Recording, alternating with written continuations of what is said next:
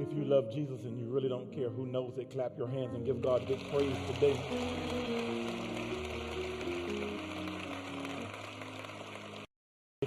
He's been good to you and better to you than you deserve. Clap your hands and give God big praise today. If you know it was him that kept you to the third Sunday of December 2021, clap your hands and give him praise.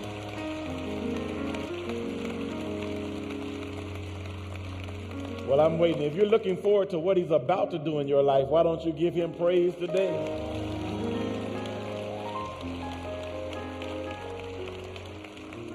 We honor God for being here. I am so grateful to be here again. I thank God for um, Pastor Conway, that's one of my dearest friends, my brother.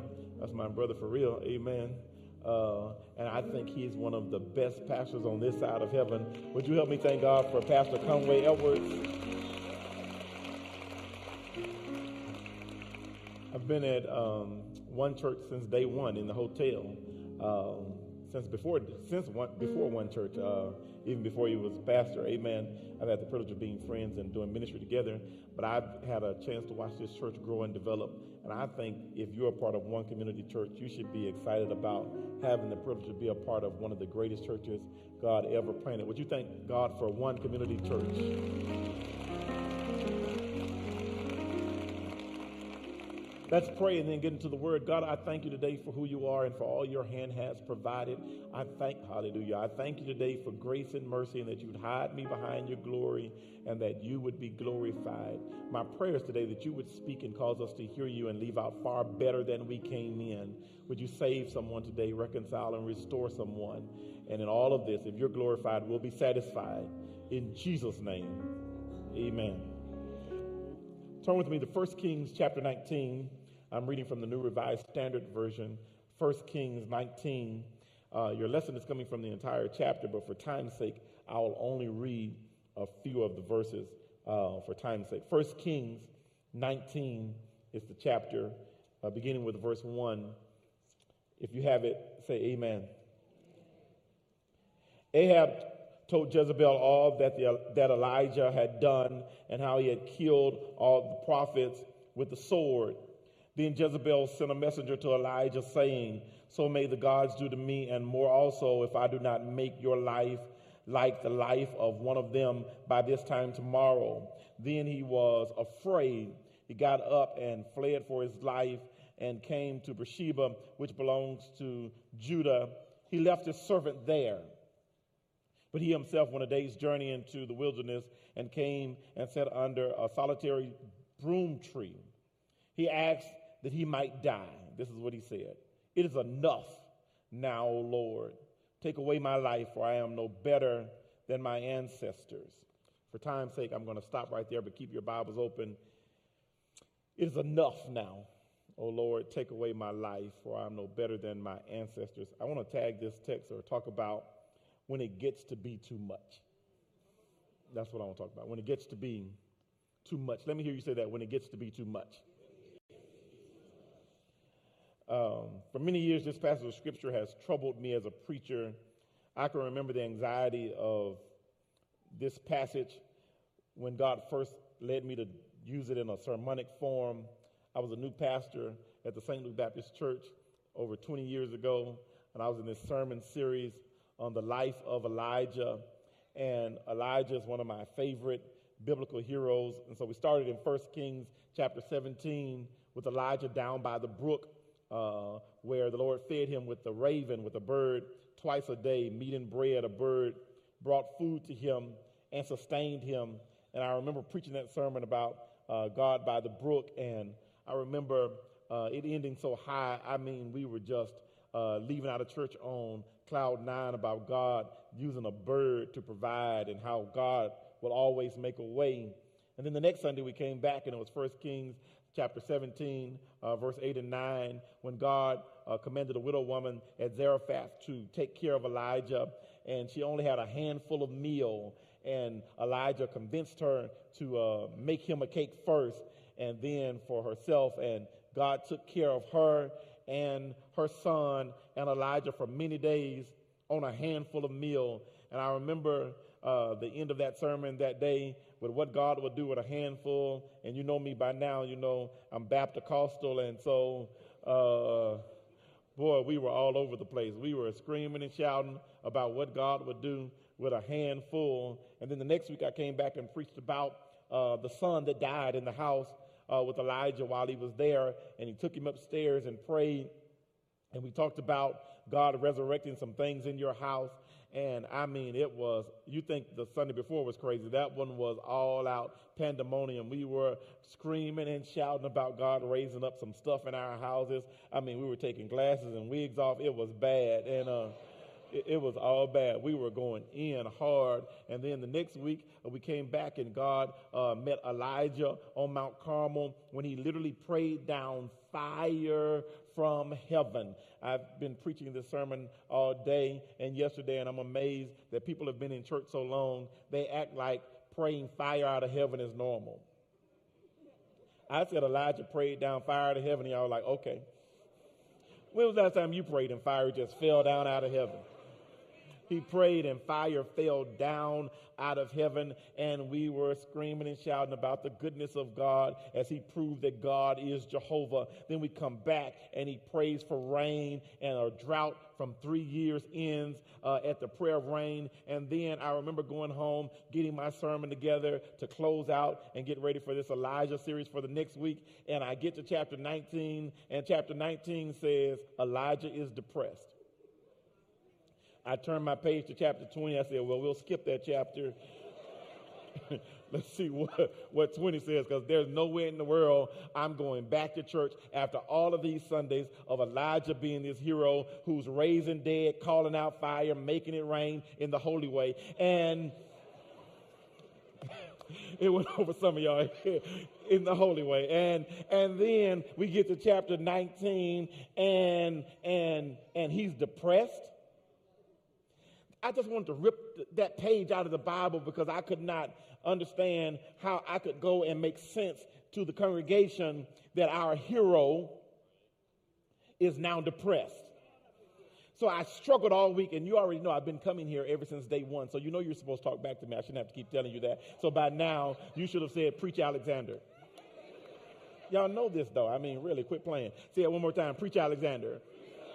And so I'm struggling trying to figure out how do I make this live? How do I bring gospel to the idea that our hero is now depressed? And all week long I grappled with that because now uh, not only is he depressed, but he's depressed at the strange time. I would have appreciated Elijah if he had been depressed at the beginning of the story and then worked his way out of it so I would have somewhere to build. But he's kind of killing my momentum by being depressed after he wins a victory on Mount Carmel, after he kills over 450 of Baal's prophets. He's kind of depressed at the wrong time. And I really want to rearrange the story, preach pastor, and make him depressed first and happy after because it really not, doesn't give me a good climax to for you to get all of these victories and then we end with you being depressed. You kind of ruined the whole thing, Elijah, by being depressed after the victory.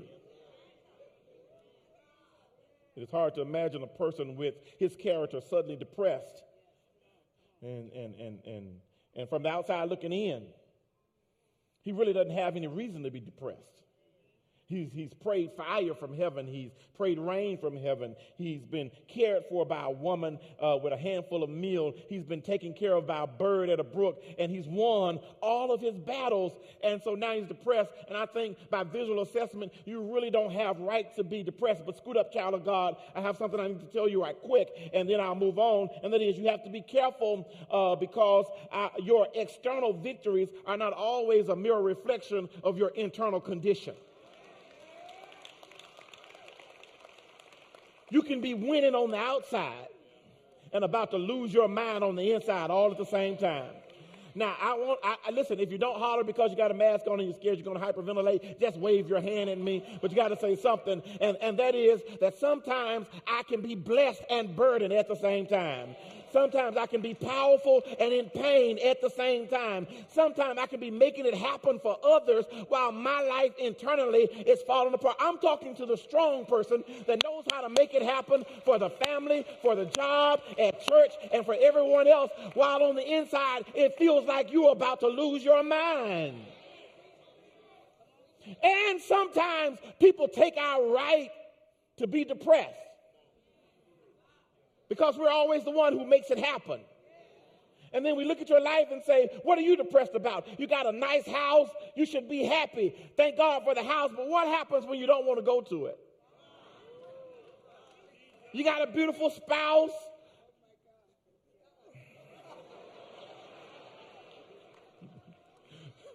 got to be careful, she might be watching got a gorgeous spouse, got a handsome husband, but what about when you're not filling them and then those beautiful children? And some of them need more than a pinch and a turn.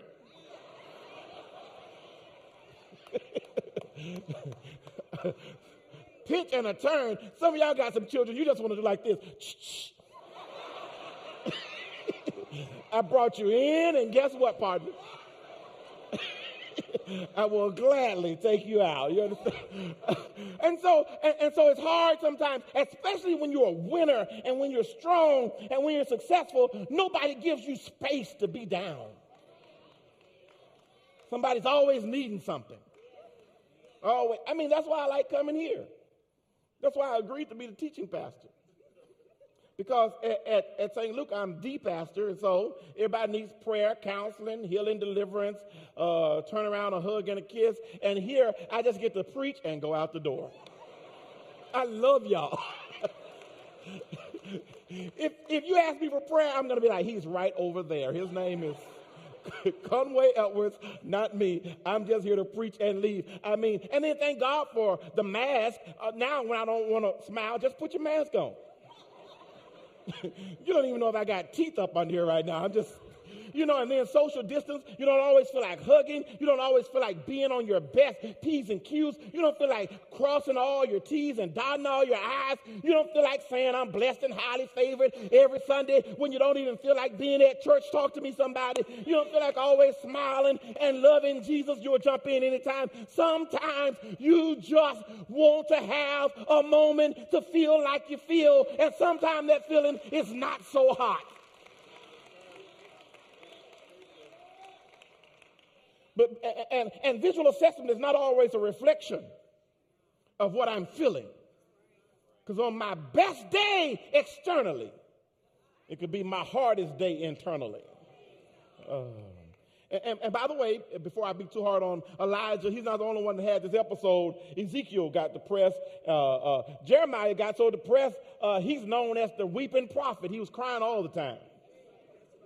Jonah got depressed, and Peter got depressed uh, for his failure. And John the Baptist, Jesus' cousin, who was the forerunner for Jesus, he got so depressed in prison, he sent a message to Jesus and said, Now, man, look, before I go through all this, are you really the one? or should we look for another. So in a with Elijah, chapter 17, we see him in his humility. And then in chapter uh, 18, we see him as a hero. But then in chapter 19, we see his humanity because I don't care how saved, sanctified, and how much you love Jesus, you're still human. And I don't care how much faith you have, you still hurt every now and then.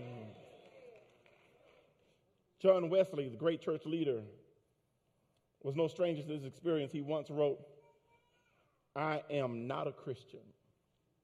Charles Spurgeon, one of the great preachers in history of the Christian church, and is studied by all serious preachers and biblical students at some point in their seminary journey, says, uh, You cannot expect great highs without also expecting a great measure of depression afterwards.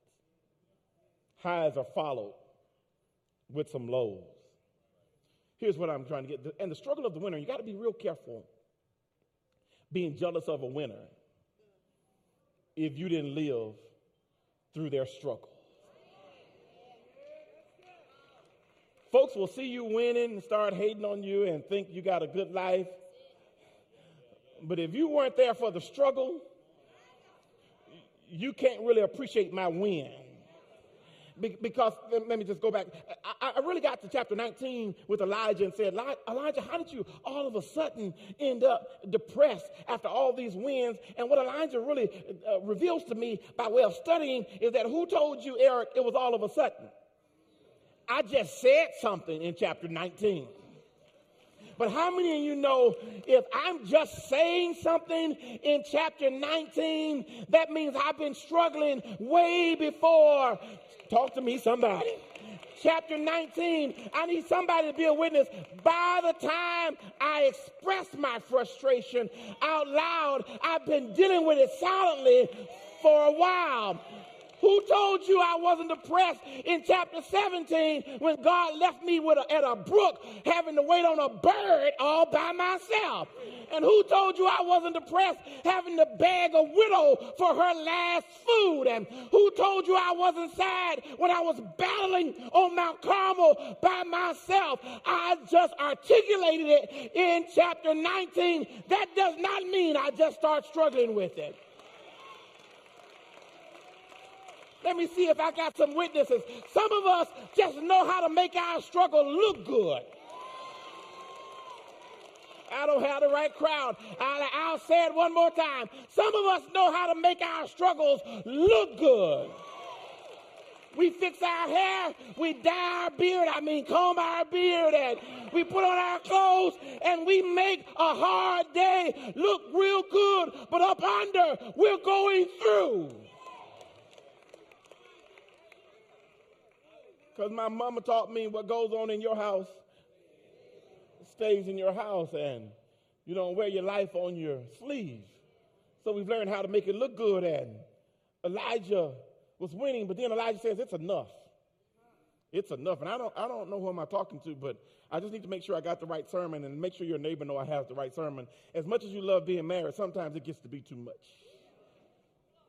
I'm going to try it again. They're sitting next to you, wink at me. As much as you love being married, sometimes it gets to be too much. And there it is. And much as you love being a parent, some days, yeah, you don't want them adopted forever, but if somebody can just,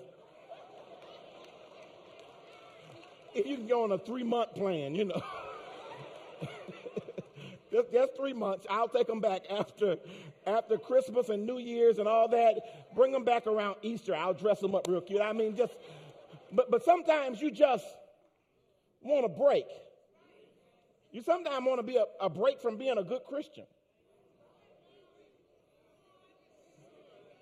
Y'all not being real, but every day I don't feel like shouting.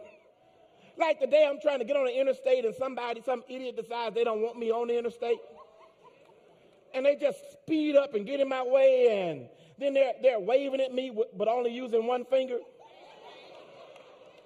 I don't always want to just say, bless you. I want to speed up and get on the side of him and let my window down. And because some days it just gets to be too, too much. But let me show you what the problem is, and I'm going to hurry on. Here it is. Uh, when, when life gets to be too much, uh, sometimes it's, it, it's physical. Somebody says it's physical when you're always putting out, like Elijah was putting out, always making it happen for others, always being the one to go to, always being the good Christian, the good, strong person in life, always making the family come together, always putting it through, sometimes you're just tired. And it's dangerous when you don't know how to take time off for yourself and do self care. Sometimes you don't need to resign from it, but you do need to rest from it. I'm telling you, some of us are so tired of issues.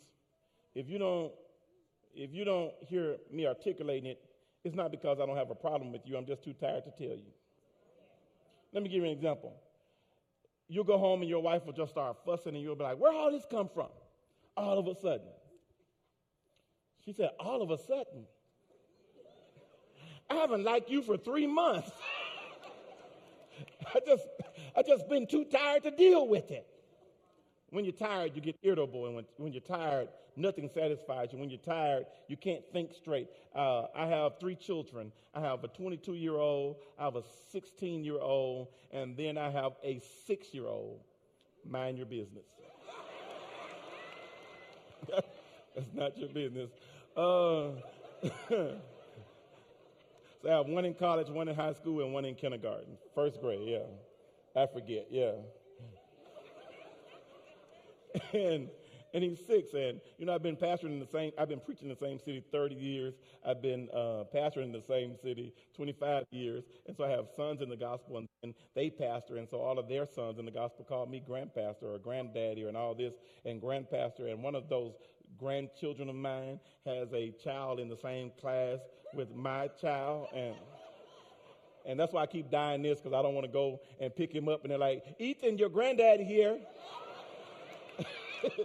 so, so I just keep dyeing this. I, when he's tall as I am, then I'll let it come on out. And I got there one day, and and the guy says, "Hey, Grandpa." Oh no, no, no, we're not doing that right now. My name is Eric. Amen. And so because I have a six-year-old, and uh, the other day his mom came home, and he was just hollering and crying about every single thing. He didn't want what she wanted him to eat. He didn't want to wear what she wanted him to wear. He didn't want to watch what she wanted him to watch. Everything was bothering. She was like, What's wrong with you? But you know, I told you I have a 22 year old, 16 year old, and so this is not new. I said, Come here. I know what's wrong with him. Come here. And uh, he's just hollering and crying, and she's trying to figure out what. I said, Come here. And, and when he gets, there, I said, Lay down.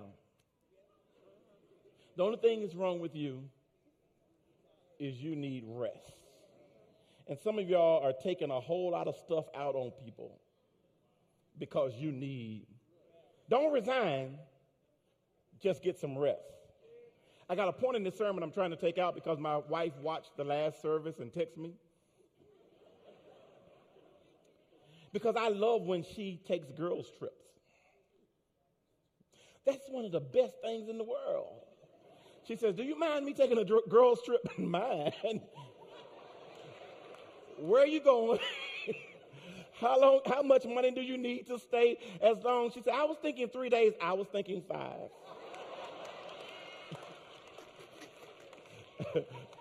Matter of fact, I'll pay for two more girls to go if you stay a little while longer. I got in the back a minute ago and she texted, Oh, so it's going to be a lot of girls' trips in 2022 since you need so much rest from me. I'm texting back, Yep. Because as much as I love you, you sometimes need rest from your assignment. Somebody wave at me. You all look at somebody in your house and say, I love y'all, but I need rest from you some days. You didn't really have to work over that long. You just weren't ready to go home. rest. Somebody holler, rest. I'm closing. Let me go. Because your assignment be, of life can be draining, devastating, and demanding.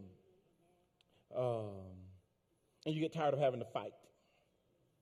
He says, The reason I need rest is because I'm tired of the persistent struggle.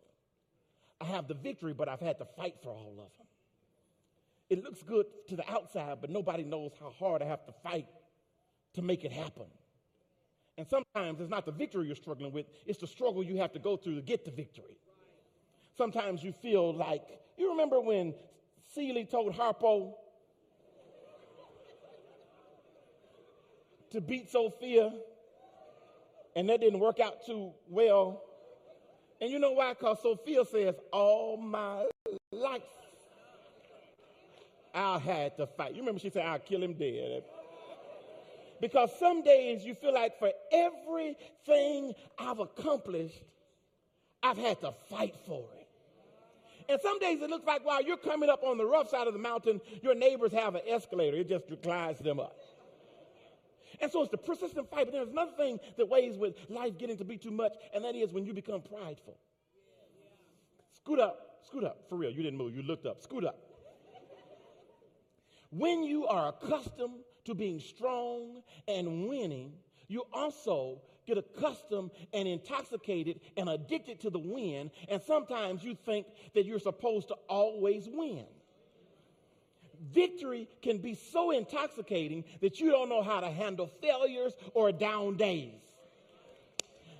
You're so used or accustomed to making it happen, you don't know how to act when it doesn't happen the way you expect it. Talk to me, somebody.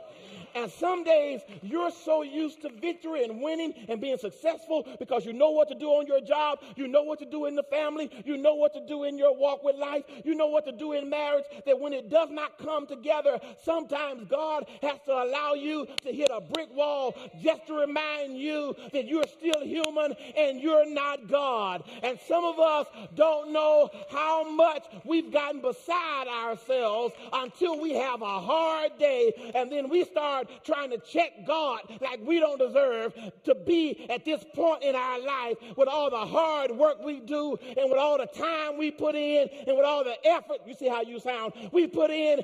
Some days we get prideful because we're used to winning. Got beside himself, start telling God, it's enough now. Did you just tell God when it's enough? Then he started telling God, just let me die. I'd rather die than to keep fighting. And some days we get so prideful that we tell God it's my way or no way. Oh, somebody ought to holler, preach, pastor. Everything Elijah accomplished, some kind of way, made him think he had a right to call the shots. He sometimes, some kind of way, got mixed up with the difference between the hand and the glove. He started thinking just because he accomplished it, it was him. What he forgot was, you're just the glove. God's hand is what made it happen. And how many times have you gotten beside yourself because it's not going your way right now? Five or six of you ought to just stand up and let everybody else know I got the right sermon. Just wave your hands and say, He has the right sermon. Because some days I start parting with God. Why is this not working? Why is this not working? I'd rather quit than keep striving and trying with this. And God is saying to us, maybe you think you're making it work. If I take my hand out of it, you'll fail every time.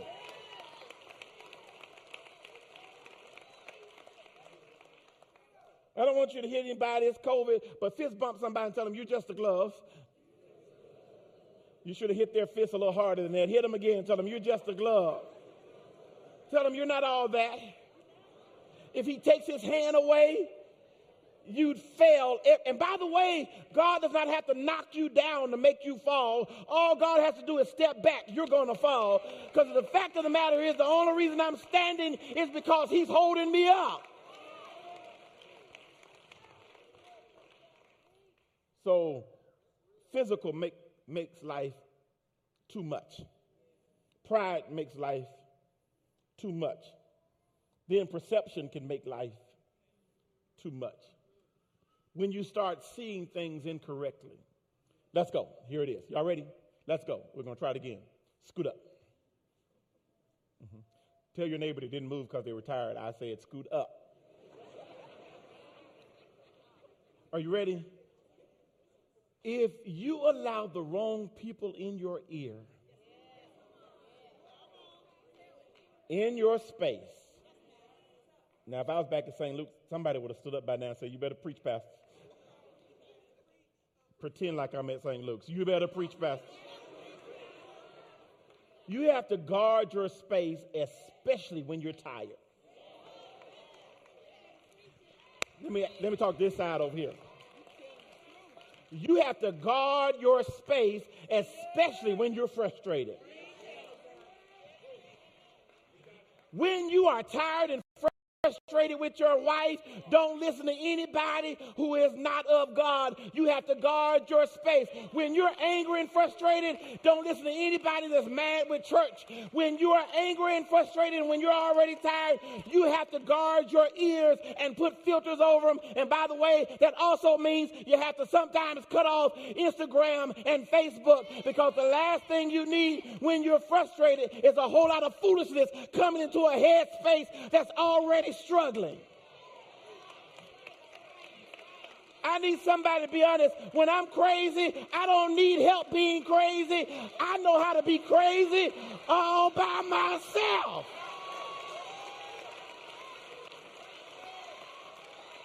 When I'm ignorant, I don't need anybody to push me to be ignorant. I wake up ignorant. When I'm mean, I don't need a book to teach me how to throw shade and be petty and be mean. I got it down pat.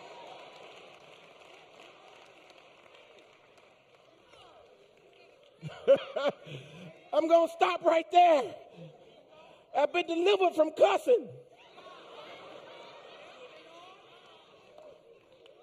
But just like a, a recovering alcoholic, I'm always in recovery.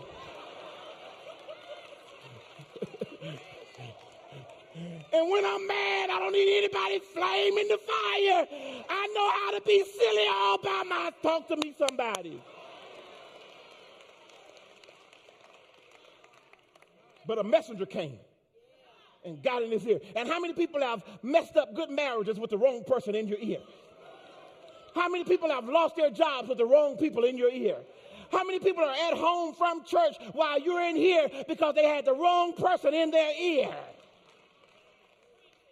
The messenger came and says to him that uh, Jezebel said, you got to always be careful of they said people. Jezebel said, why Jezebel didn't come? Since she's so bad. Since she's bad enough to kill me, why are you standing here and not Jezebel? Then Jezebel says, By this time tomorrow, I'm going to kill you. Come on, let's just push back against this messenger. You got to start pushing back when Satan sends you messages that are not from God. Since Jezebel was going to kill me, why did Jezebel send a messenger instead of an assassin? Can I tell you why? Because Jezebel can't kill me. Because if Jezebel could have killed me, she would have killed me three chapters ago. So, what Jezebel, I feel better, children. What Jezebel is trying to do is trying to get me to do to me what she can't do to me. You're missing it. You're missing it. You would have got up out of your seat because the enemy can't kill you. Because if the enemy could have killed you, the enemy would have killed you a long time ago. The enemy can't stop you because if the enemy could have stopped you, the enemy would have stopped you. Woo! Woo! Somebody ought to holler, I'm covered. You didn't say it like you Baptist. You need to shout, I'm covered. He couldn't kill me if he wanted to because I'm covered. Couldn't stop me if he wanted to because I'm covered. I'm so covered that all things are working together for my good. I'm so covered that weeping may endure for a night, but joy comes in the morning. I'm so covered that no weapon formed against me shall prosper. I'm so covered that the Lord is my shepherd, and I shall not want. I'm covered. High five yourself and shout, I'm covered. But this is what the enemy does.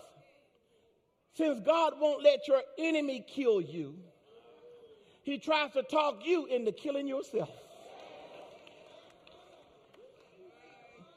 Since the enemy really is powerless over the believer when he walks in his authority, he can't really stop you if you don't let him. He tries to talk you into stopping on your own.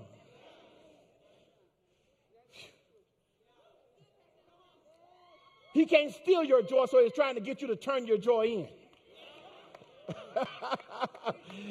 he can't take the victory, so he's trying to get you to forfeit your victory. But what the Lord has for me, I wish I had the right game here. It is for me. So the perception got distorted. He's wanting to die because of something Jezebel said. He's wanting to leave and he goes away from everybody. And it's believed in my studies that he traveled some 125 miles out of the way. He went away and then he went another day's journey and he left his servant and he left Judah. Judah, the place of praise. I got so happy when y'all were praising God earlier because you know there's victory in your praise. It's hard to wrestle with the devil. The devil can't really bother you when you're in the middle of a praise. And so when Pastor Conway kept saying they're not done yet, they hadn't got it all out yet, I just want to holler, get it all out. Because what the enemy does when he's coming for you, about to get you, if you go up in a hallelujah, he's like, oh, never mind. Then God got something going. And so, but when you get so down, you stop praising and connecting with God. Stop praying. Stop staying in the place of ministry, Judah, of ministry and church and praise, and leave your servant behind, that one who was put there to minister to you. Be careful when you're going through because Satan wants you to leave everything that was set in place to minister to you. You really will get irritable with your spouse.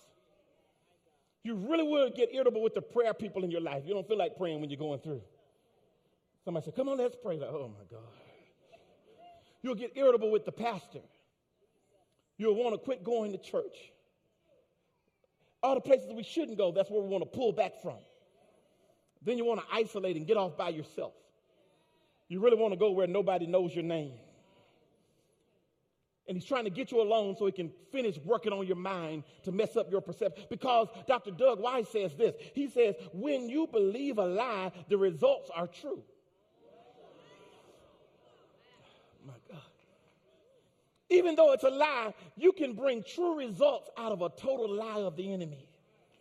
If you believe it, you start reaping true results to a total lie. And you stop reacting and you start overreacting. So he puts him down to sleep for rest. Then he replenishes him with bread. And that's why I want to close. He, he makes him eat bread. And that bread represents the word of God for us today.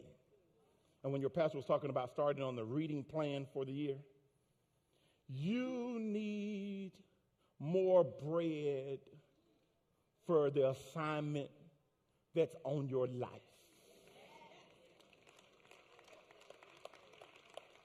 Just a memory verse won't do for all you got going on.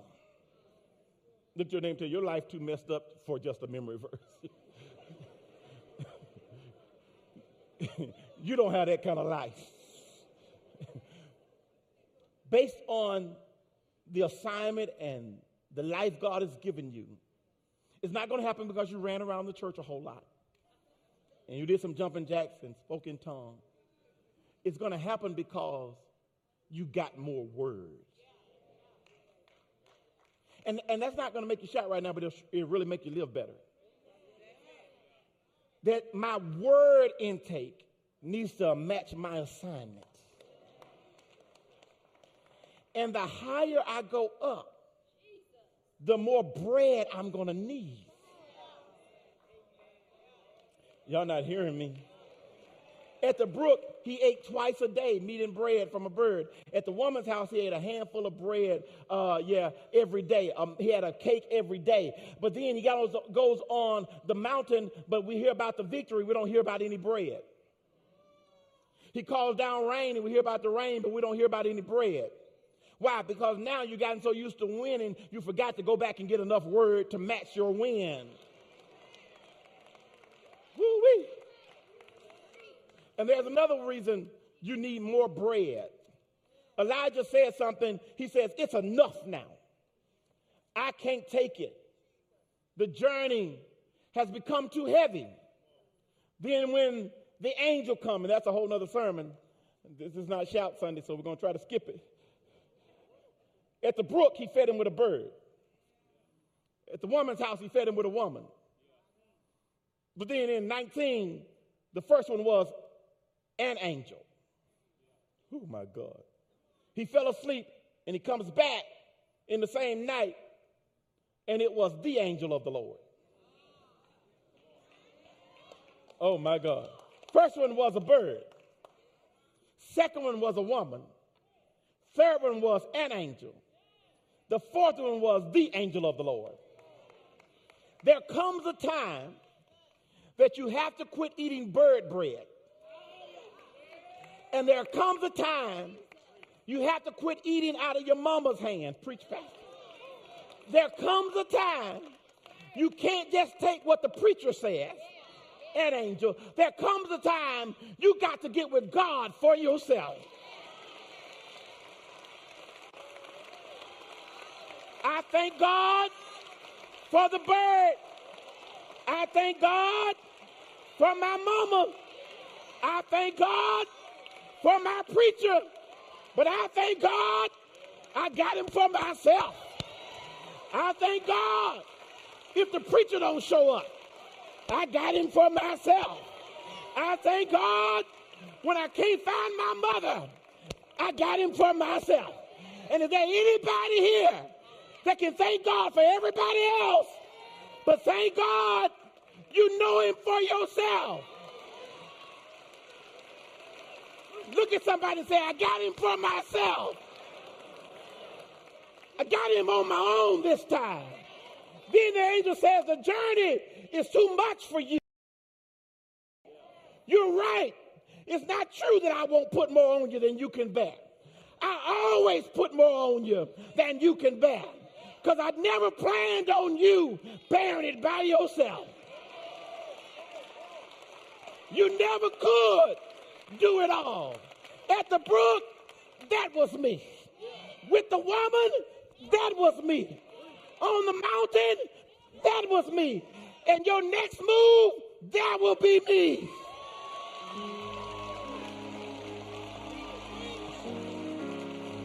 Yesterday, it was him.